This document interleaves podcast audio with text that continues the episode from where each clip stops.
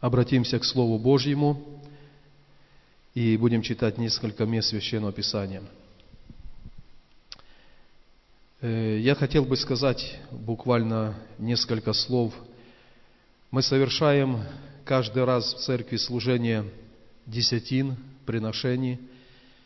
И иногда мы делаем это машинально, автоматически. Иногда, когда мы молимся за пищу, мы тоже делаем это автоматически, но все это имеет очень важное значение перед Богом. Слово Божье говорит, что нашей молитвой, нашим благодарением, посмотрите еще, братья, какая-то срединка звенит, нашей молитвой, нашим благодарением пища, даже если она вредная, она освящается. Финансовая система этого мира, она тоже пронизана грехом. Для того, чтобы финансы в наших семьях, в наших домах, они были под покровом Божьим, под благословением Божьим, мы приносим начаток их в Дом Божий, и мы благословляем их именем Божьим. Бог когда-то сказал, что начатки жатвы, начатки полей приносите в дом мой, и я благословлю. И каждый раз, когда мы посвящаем Богу часть наших финансов, мы приносим это под Божье благословение. И тогда, может быть, их немного в наших семьях, но на них есть Божье благословение. Каждый раз, когда мы по-плотски думаем, если отдам Богу, то сокращу для себя, будет какая-то нехватка, мы, как люди, ошибаемся. Мы приносим часть этих денег для Бога, а Бог ложит руку благословения. И я повторюсь, может быть, не настолько мы богаты, но мы имеем все потребное для жизни и благочестия. Поэтому, молясь за пищу, посвящая наши финансы Богу, мы знаем, что мы делаем перед Богом. В этом есть Божье благословение. За этим стоит Божья милость и Божье устройство. Пусть Бог благословит. Тема сегодняшней проповеди, может быть, не столько проповеди, как некого учения, рассуждения. Она называется «Божественные границы». Давайте, пожалуйста, будем иметь открытое сердце. Мне кажется, что иногда, когда мы смотрим в зал, нам понятно, люди нас слышат или не слышат. Вернее, они слышат, но слушают ли? Поэтому пусть наше сердце, уши нашего сердца будут открытыми. И мы сегодня поговорим о такой теме, как «Божественные границы». Давайте будем читать несколько мест Священного Писания.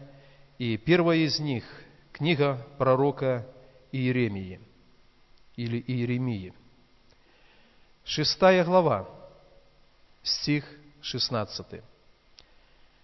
«Так говорит Господь, остановитесь на путях ваших, и рассмотрите, и расспросите о путях древних, где путь добрый, и идите по нему, и найдете покой душам вашим». Но они сказали, не пойдем. Типичная история. Множество раз Бог через свое слово обращается к человеку и предлагает благословение. И человек говорит, нет, не пойду. О чем здесь просит Бог? Остановитесь на путях ваших, рассмотрите, расспросите о пути древнем, тот, который Бог обозначил. Это добрый путь, и идите по нему, и на этом пути вы будете благословлены, вы найдете покой душам вашим. И люди сказали, не пойдем. Давайте откроем Новый Завет, второе послание апостола Павла Коринфянам, и прочитаем с 6 главы некоторые стихи, начиная, давайте, с 14 и по 18. 2 Коринфянам, 6 глава, с 14 стиха. «Не преклоняйтесь под чужое ярмо с неверными, Ибо какое общение праведности с беззаконием? Что общего у света со тьмою? Какое согласие между Христом и Велиаром? Или какое соучастие верного с неверным? Какая совместность храма Божия с идолами? Ибо вы – храм Бога живого. Как сказал Бог, вселюсь в них, и буду ходить в них, и буду их Богом, и они будут моим народом. И потому выйдите из среды их и отделитесь, говорит Господь, и не прикасайтесь к нечистому, и я приму вас, и буду вам отцом, и вы будете моими сынами и дщерами, говорит Господь Вседержитель. Все эти стихи, братья и сестры, они тоже говорят, что между Христом и Велиаром, между верующим и неверующим, между храмом Божьим и идолами есть разделение, есть какая-то граница. Есть граница, разделяющая тьму и свет. И Бог говорит: выйдите, отделитесь, станьте за границу, не прикасайтесь к нечистому, и я приму вас, и вы будете переживать меня как отца, и будете чувствовать себя сыновьями и дочерями. И Иисус, когда учил народ, будучи на земле, о сатане Он сказал, что он отец лжи. Он не просто может лгать, но он, скажем так, его сущность – это ложь. Он родитель лжи. И если сатана, князь этого мира, является отцом лжи, это значит, что он очень искусный обманщик. Он в этом мире запросто обманул народы, и сатане удалось во многом обмануть Церковь Христову. И сегодня Церковь Христова, мы с вами нуждаемся в том, чтобы войти в Божьи границы и оставаться в этих Божьих границах. Интересно, когда мы читаем Ветхий Завет, читаем историю, что народ Израиля время от времени был завоеван, был пленен. И частый, скажем, случай, который был с Израилями, когда враги пленили Израиля, они выводили его из его земли. Они уводили его за его границы. И таким образом пытались, чтобы стереть эту границу богоискания, стереть эту границу их веры, их культуры. И потому надо было взять его и смешать с народами. И за этим стоял сатана. Бог когда-то определил для Израиля границы его обитания.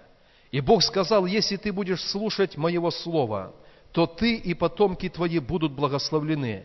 Но, пожалуйста, есть границы моего слова.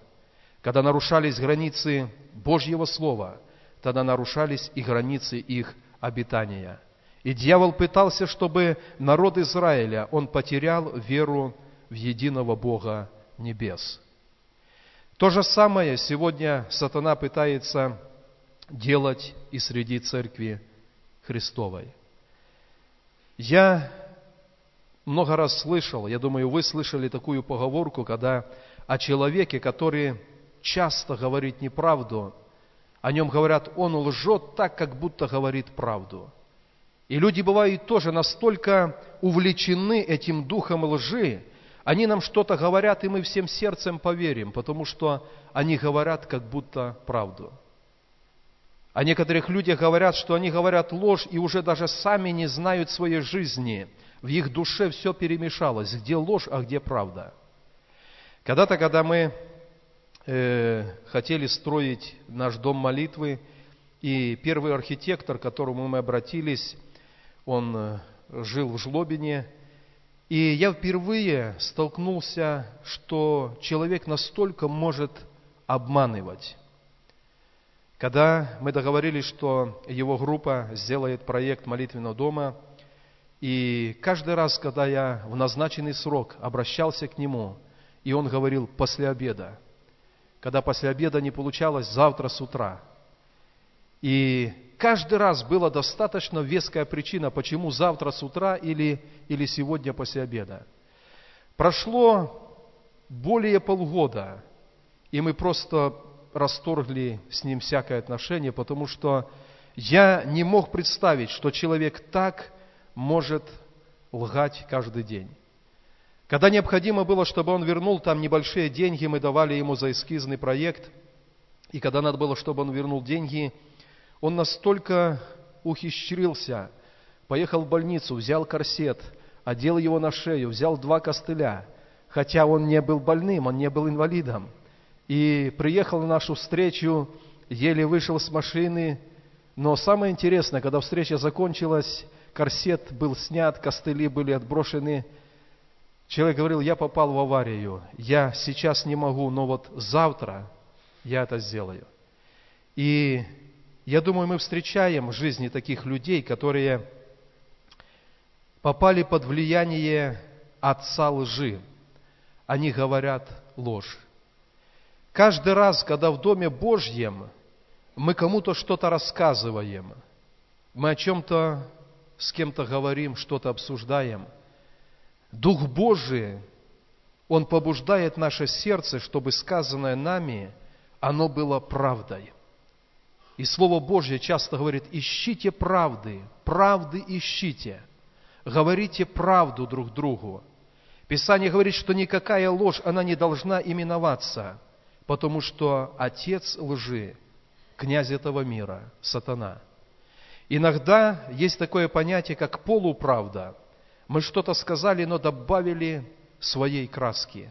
И в глазах Божьих оно не является правдой.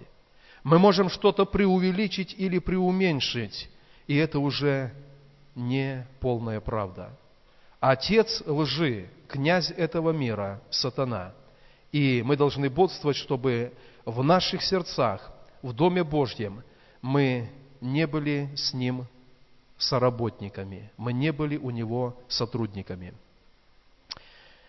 Чем сегодня больна Церковь Христова?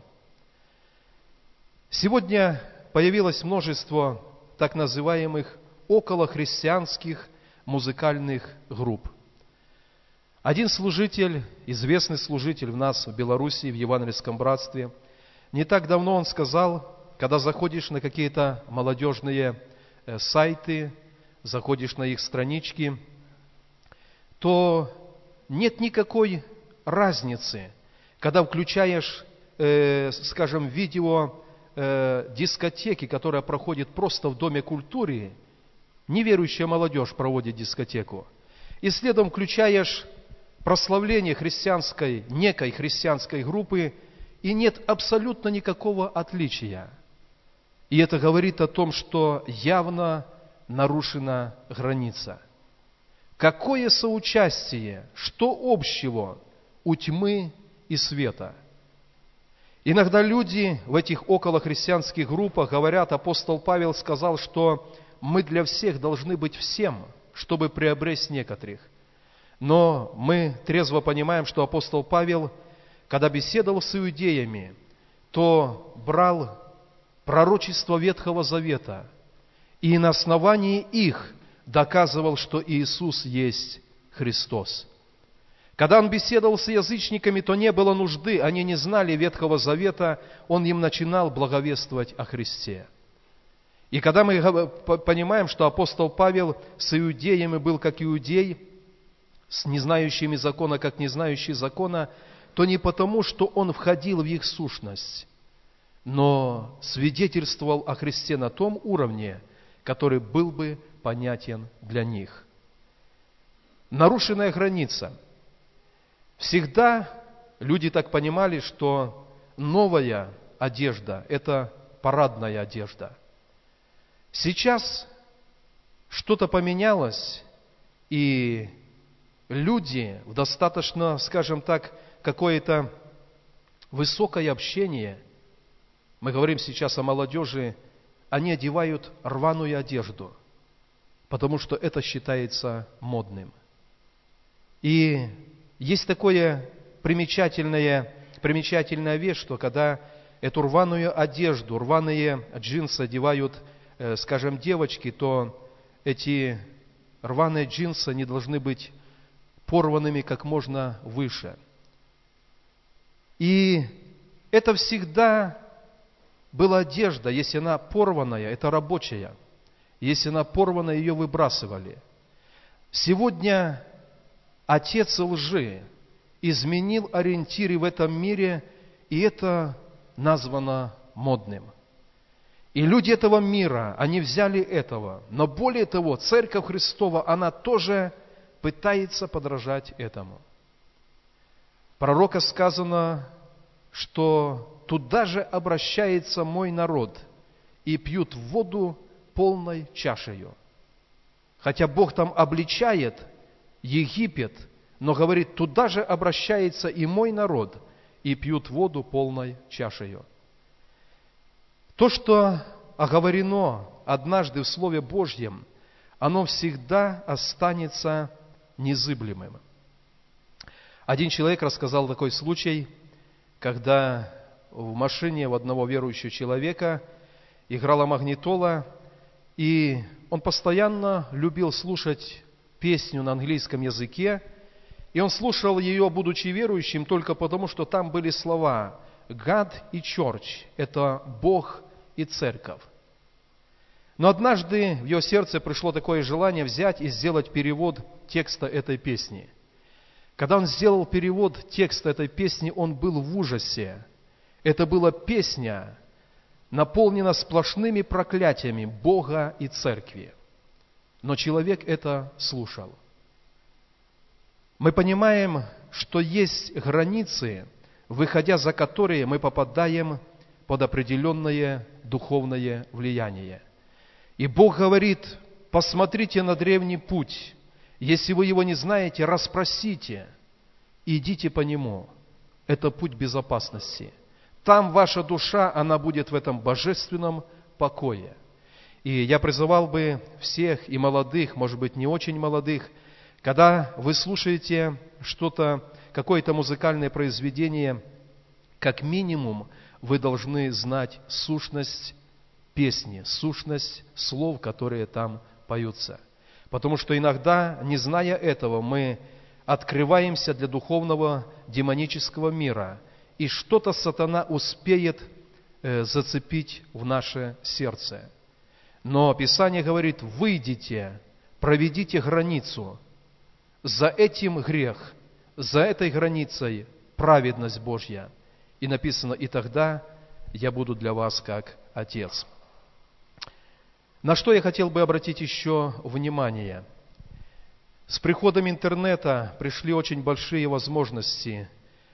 Открылись возможности людям, которые живут где-то далеко, в странах, где запрещено христианство, но они могут включить интернет и слушать об Иисусе Христе. С одной стороны, это огромное благословение для таковых людей. С другой стороны, многие верующие люди, общаясь в интернете с кем-то, они даже не подозревают, но общаются со служителями сатаны. Есть определенный замысел у отца лжи, чтобы возможности интернета употребить на то, чтобы погубить души многих и многих людей. Когда люди, не зная человека, общаясь на нейтральную тему, а потом, может быть, на тему веры в Бога даже, ставят лайки, поддерживают кого-то, очень часто за этим есть опасность. И верующий человек, он не должен поступать бездумно. Он должен, по крайней мере, спрашивать Духа Божьего, Господь, то, что я собираюсь сделать, то общение, которому я собираюсь дать какое-то развитие, жизнь, угодно ли оно тебе? И если Дух Божий внутри скажет, не делай этого, не делай, потому что ты переходишь границу. И там за границей возможно поражение. Стало модным сегодня быть последователями, быть под покровительством каких-то виртуальных проповедников, виртуальной церкви. И это тоже неверно. Это то, что размыло границу. В народе есть такая поговорка «с глаз долой, из сердца вон, да? Иногда человек не ходит в церковь, потому что с кем-то у него нехорошие отношения. Ему проще остаться дома и включить, как он говорит, хорошую помазанную проповедь и слушать ее. Но это не определение Божье. Определение Божье, чтобы мы разные, с разными характерами, были в одном теле и служили друг другу. И если надо, просили прощения друг у друга. И через это Бог меняет наш характер. Через это Бог приводит нас в совершенство. И когда человек пренебрег этим требованием Слова Божьего, которое говорит, что не оставляйте собрания, будьте друг с другом, увещевайте друг друга.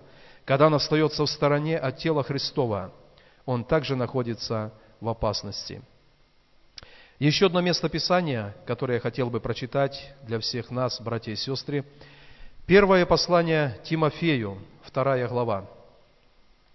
Первое послание Тимофею, 2 глава. Давайте прочитаем 8 и 9 стихи, часть 9. Итак, Павел говорит: «Желаю, чтобы на всяком месте произносили молитвы мужи, воздевая чистые руки, без гнева и сомнения». И это тоже говорит о важности правильных отношений, чтобы молиться перед Богом, воздевать руки, они должны быть без гнева и сомнения, отношения должны быть правильными. И 9 стих говорит: «Чтобы также и жены в приличном одеянии, со стыдливостью и целомудрием, украшали себя не плетением волос, ни золотом, ни жемчугом, ни многоценную одеждою, но добрыми делами, как прилично женам, посвятившим себя благочестию». Дорогие сестры, я больше сейчас хочу обратиться к вам. Время от времени, периодически я делаю некоторым или делал некоторым из вас определенные замечания. Замечание касалось вас, как членов церкви, когда ваша одежда, ваш внешний вид, он не был целомудренный, он не был со стыдливостью. Я в этом случае не чувствую за собой никакой вины, абсолютно сердце мое свободно, потому что я призываю только в данном случае к тому, о чем говорит Священное Писание, чтобы женщины в церкви, они одевались со стыдливостью и целомудрием. И как раз-таки в этом отношении отец лжи, князь этого мира, он тоже очень сильно размыл границу. Ни разу, ни два люди с церкви говорили мне: так все же так сегодня одеваются. Весь мир так. И мы согласны, весь мир одевается так, но это не значит, что свет и тьма должны в церкви объединиться. Это не значит, что участие храма Божьего и идолов должно перемешаться. По-прежнему Церковь Христова в этом должна остаться на высоте. Дорогие братья и сестры, красота, которой Бог наделил не всех людей, но когда Бог наделил красотой человека, это дар Божий. И эта красота должна прославить имя Творца. Когда мы посмотрим в мир, люди, которым Бог дал этот дар красоты, их тело, их лицо, их обманул сатана, и они этим даром служат разврату для целого мира. Но в Доме Божьем, в Церкви Божьей, Павел говорит: да не будет так. Когда Бог дал человеку красоту, она может вызывать восхищение.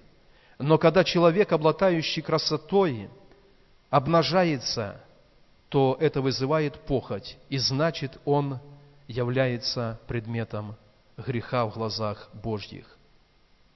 Пусть Бог благословит, чтобы эти вопросы мы понимали, что в Слове Божьем есть определенная граница, переходя за которую мы уязвимы грехом. Иногда кто-то с церкви спрашивал, периодически спрашивает, можно ли верующему человеку быть на общественном пляже, быть в общем бассейне и так далее. Мы в церкви, как правило, не имеем какого-то списка, где мы все прописали. Мы считаем, что нет в этом нужды. Написано: «Помазание Духа Божьего, которое в вас, оно учит вас всему». Наверное, с одним дополнением. Когда мы расположили сердце, чтобы слушать это учение Духа Святого.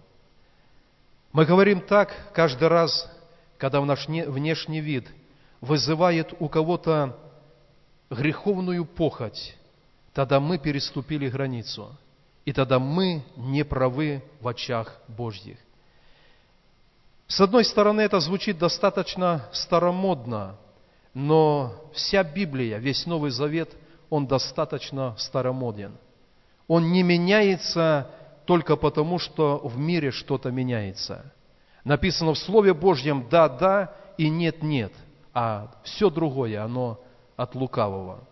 Поэтому пусть Бог благословит, дорогие сестры, дорогие мужья, братья, чтобы на уровне семьи вопросы целомудрия, вопросы приличного деяния, они всегда были правильно решены в очах нашего Господа. Хочу обратить еще ваше внимание на один из таких моментов. Это уже касается более учения. В последнее время, если открыть какие-то христианские сайты, интернет, можно найти массу всевозможных инструкций.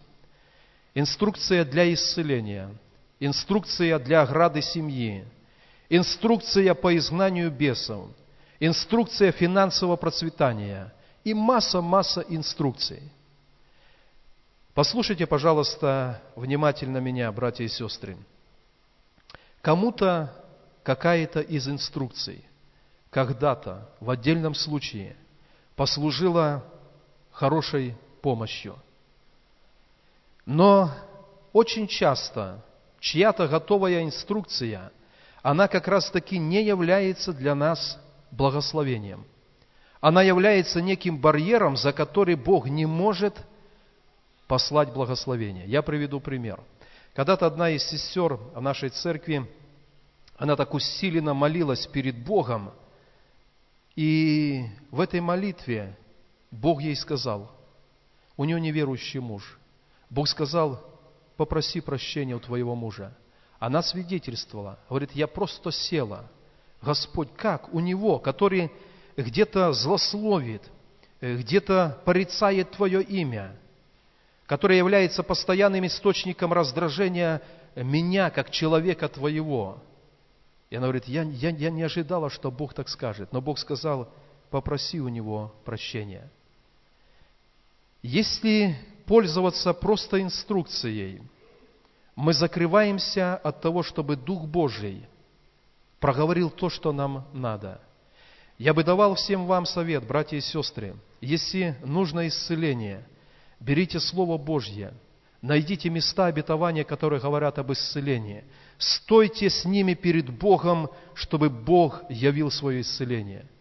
Но будьте открытыми, что Бог, возможно, что-то попросит вас сделать. И тогда инструкция не должна вам помешать. Пусть Бог благословит, чтобы в плане этом мы имели всегда правильный подход. Недавно я читал одну из таких инструкций, и как минимум невежество перевода. Когда человек говорит, что он повелитель сил тьмы. И буквальное выражение «я господин дьявола». Братья и сестры, если кто-то пользуется такими выражениями, мы не можем делать это бездумно. Когда Иисус говорит, что Он наш Господин, или я говорю, что я Его, что Он мой Господин, это означает, что мы одного духа. Когда человек утверждает «я господин дьявола», это духовный промах. Это момент, когда мы, может быть, не понимая, но мы достаточно обнажены духовно. Писание говорит, «Даю вам власть наступать на всю вражью силу». Но не более того. Писание говорит, что, уповая на Бога, ты наступишь на змея и василиска, и будешь попирать льва и дракона. И когда у нас тесный союз со Христом, мы можем это делать. Но мы никогда не относимся пренебрежительно к демоническому духовному миру. Потому что как только мы расслаблены, увы, мы уже не победитель. Я хотел бы, чтобы мы всегда понимали это. Некие люди в Деянии апостолов, они захотели просто так, налегке, воспользоваться именем Иисуса. И когда они обратились к бесу, который был в человеке, то написано, он взял над ними власть. Он их избил.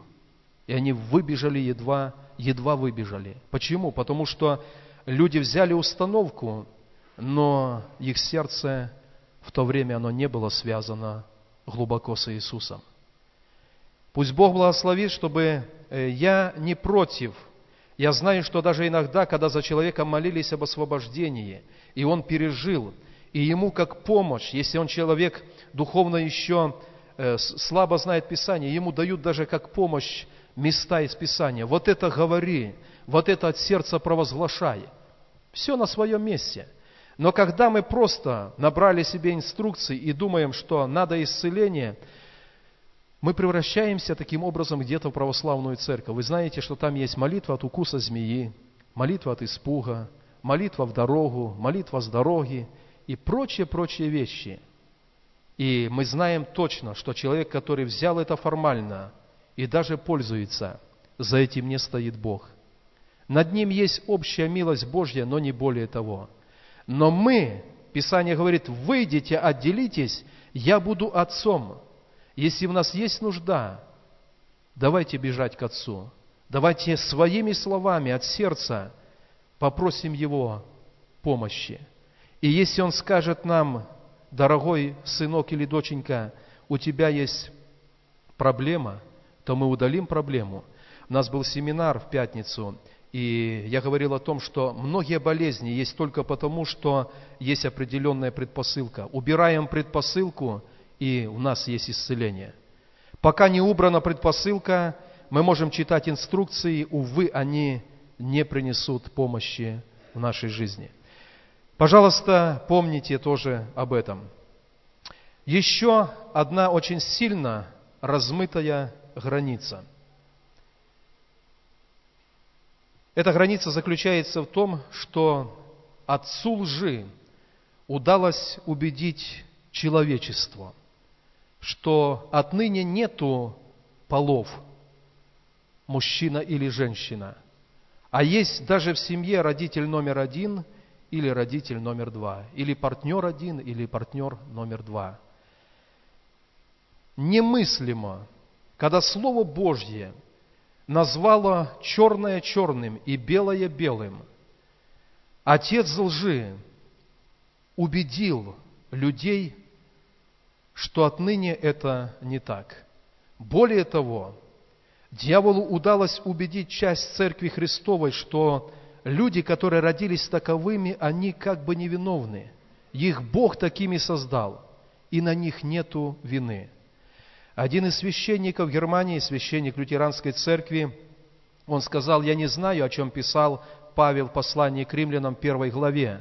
Он написал что-то не так, потому что люди, которые к нам приходят и просят, чтобы мы совершили бракосочетание, они внутри такие.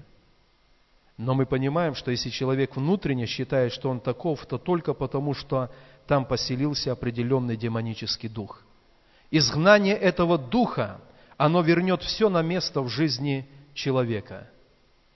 Но этот момент показывает еще очень ярко, насколько дьявол, он пытается размыть границы, нарушить границы. Вообще цивилизация есть только до тех пор, пока есть такое понятие, как семья. Когда перестает быть понятие «семья», тогда цивилизация, она просто умирает в беззаконии, она умирает в разврате. И Церковь Христова на этом месте, она тоже должна держать этот стандарт Божий и никогда не смешаться с этим миром.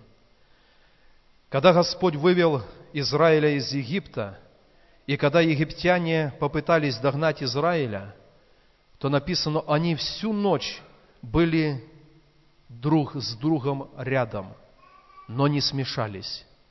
Это тоже был прообраз о том, что Бог выведет церковь свою из этого мира, и мир будет рядом, мир будет угрожать, мир будет покушаться на церковь. Но Израиль не смешался в ту ночь с египтянами. И церковь в эту ночь перед пришествием Христа, она не должна смешаться с Египтом, с этим миром. Она должна остаться на вершине горы. Говоря о всем этом, я хотел бы дать еще такое, как напутствие, как настоятельную рекомендацию. Дорогие братья и сестры, когда вы едете где-то отдыхать, в санатории, на курорты, еще куда-то, если вы семейный человек, не едьте туда без вашей семьи. Отец лжи пошлет своего очень заботливого слугу, и вам покажется, что в семье вы недостаточно любимы, и он толкнет вас в грех. И мы тоже говорим об этом в Церкви Христовой, потому что время от времени народ Божий, он поражается этим обманом отца лжи. Мы хотим, чтобы как Церковь Христова мы вышли, отделились, не прикасались к нечистому, и тогда обилие действия Божьего, оно будет в Церкви Христовой. Если Бог мало движется в Церкви Своей, для этого есть только одна причина. Есть многие вещи, которые в народе Божьем Ему не позволяют двигаться больше. Когда Иисус вошел в храм, Он взял бич, и Он вначале очистил храм. И когда очистил храм, тогда приступили хромые, больные, слепые, и началось это служение исцеления и освобождения. Я приглашаю всех вас подняться. Давайте поднимемся. У нас сейчас будет молитва перед Богом. И наша молитва: Господь, я часть Твоей церкви. Я часть тех полков, которые должны быть со знаменами и должны быть грозными для беззакония в этом мире. Не поселилось ли беззаконие где-то в моем внутреннем храме? Если да, Господь, я возвращаюсь в мои границы, и я хочу оставаться отделенным для Тебя. Давайте помолимся друг за друга, благословим друг друга в этой молитве. И наша нужда, чтобы Духу Божьему было предоставлено это пространное место в наших жизнях, в наших сердцах. Давайте помолимся об этом.